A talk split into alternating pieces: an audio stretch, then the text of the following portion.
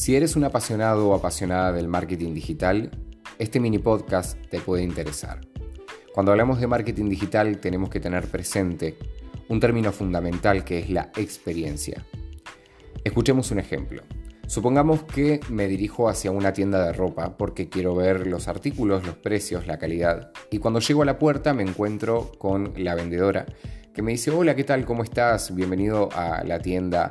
Nuestra misión es atender bien a los clientes y brindarle la mejor eh, asesoría en cuanto a colecciones y demás, demás, demás. Y nuestros objetivos también son los siguientes. Eh, de repente voy a sentirme incómodo, seguramente quiera retirarme del lugar porque no fui con intenciones de escuchar un monólogo del vendedor, simplemente fui a ver los artículos, las colecciones, los precios, la calidad. Entonces, cuando tenemos un negocio digital, una página web, por ejemplo, pasa exactamente lo mismo.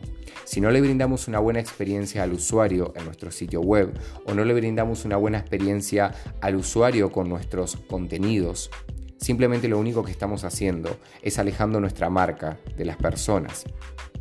Algo que tenemos que tener en cuenta y entender de ahora en adelante es que aquel usuario que recibe una buena experiencia es equivalente a un usuario que nos da un like.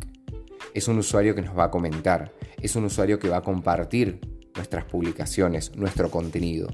Y si eso pasa, hace que el contenido se viralice y que nos recomienden. Entonces, cuando hablamos de marketing digital, es fundamental que tengamos en cuenta la experiencia del usuario.